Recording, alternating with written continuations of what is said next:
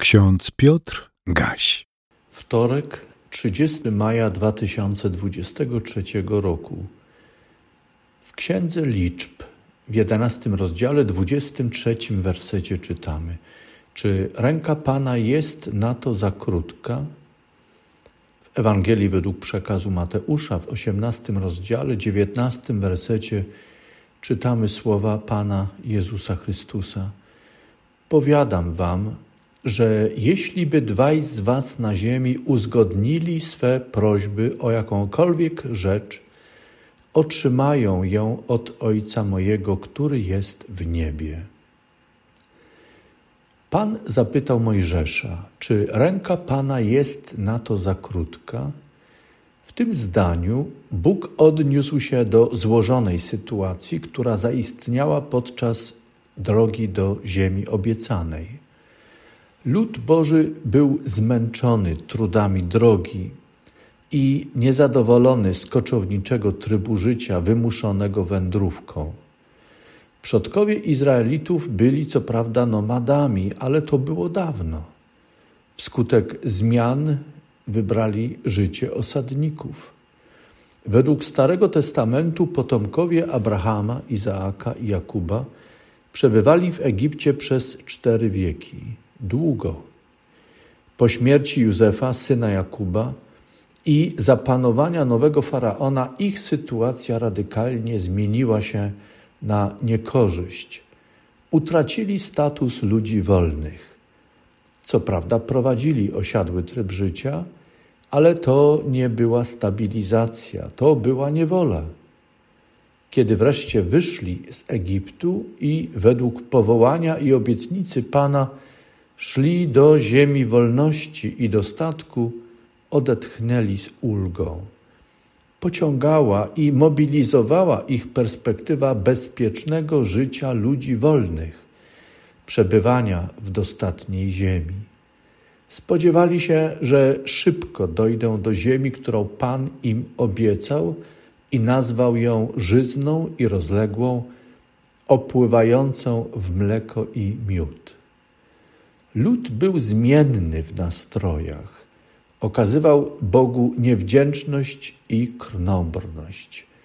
Nie doceniał znaków danych przez Boga lub zapominał o nich po prostu. A w konsekwencji każda kolejna przeciwność wyzwalała niezadowolenie ludu, szemranie przeciwko Mojżeszowi i przeciwko samemu Bogu. Zniecierpliwieni coraz częściej buntowali się, a wielu spośród nich o zgrozo wracało w swoich wspomnieniach do lat spędzonych w Egipcie. Idealizowali przeszłość, bluźnierczo zestawiali czas niewoli z wolnością darowaną im przez Boga, a kraj niewoli z ziemią obiecaną urodzajną i rozległą, opływającą w mleko i miód. Jak przekazał narrator w księdze liczb w jedenastym rozdziale, synowie izraelscy zaczęli na nowo biadać i mówili: Obyśmy mogli najeść się mięsa. Przypominamy sobie ryby, któreśmy jadali w Egipcie za darmo, i ogórki, dynie i pory, i cebulę, i czosnek. A teraz Opadliśmy z sił, bo nie mamy nic, a musimy patrzeć tylko na mannę. Pan gniewał się na swój lud, jak przekazał starotestamentowy narrator. Mojżesz był skrajnie zmęczony zarządzaniem kolejnymi kryzysowymi sytuacjami. Wyczerpany żalił się przed Panem na ogrom odpowiedzialności za lud. Jej ciężar przygniatał go tak bardzo, że nie był w stanie dalej działać i wypełniać powierzonej mu misji przez Pana. Czy Bóg też był wyczerpany, zmęczony, skrajnie przytłoczony sprawą Mojżesza i ludu?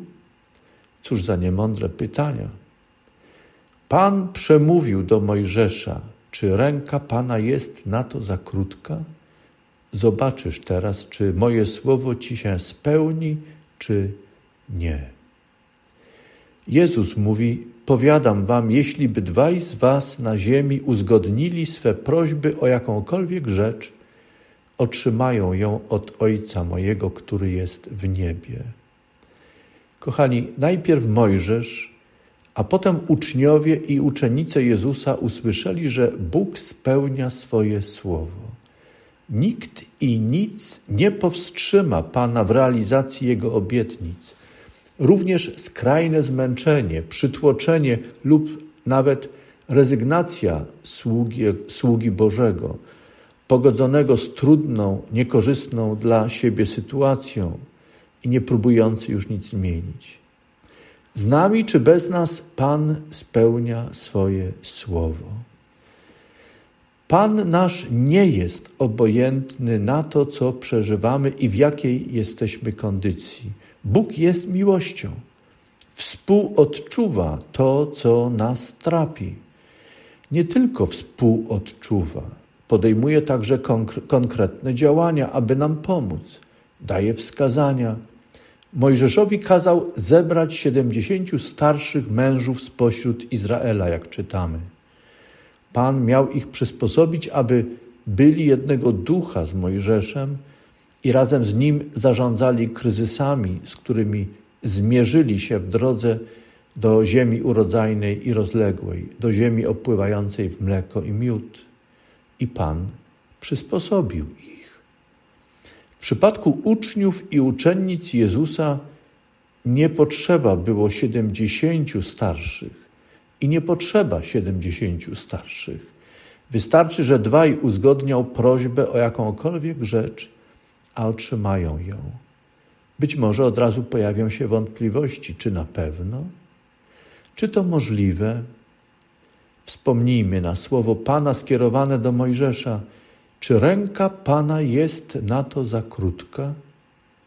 Pan chce dać swojemu ludowi to, co dobre, co choćby dwie osoby uzgodnią jako, jako prośbę o rzecz, która jest warta tego, aby ją przedłożyć Panu.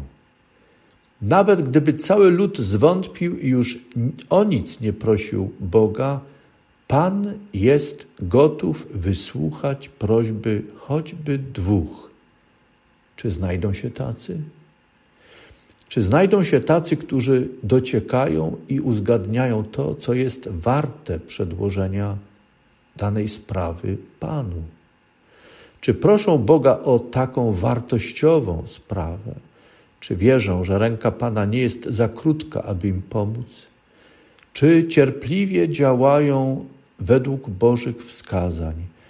Wykon- pokonują przeciwności, aby finalnie przyjęli Boże wypełnienie obietnicy i obfitość błogosławieństwa Pana. Ksiądz Roman Mikler napisał: Człowiek, żądając znaków z nieba, usiłuje pozostać panem swego życia i panem historii. Broni się przed złożeniem swego życia w ręce Jezusa, a Jezus odmawia dania znaku, jeśli człowiek kusi Boga jeśli człowiek usiłuje dopasować Boga do swoich o nim wyobrażeń, usiłuje ograniczyć jego suwerenność, a jego działanie i moc wykorzystać dla własnych celów. Kochani, w modlitwie przed Panem, wedle Bożych wskazań, pomyślmy, o jakie sprawy chcemy prosić jakie sprawy chcemy uzgodnić między sobą, by przedłożyć je Panu i prosić o błogosławieństwo dla nich, aby służyły dobru wspólnemu i przynosiły Bogu chwałę. Amen.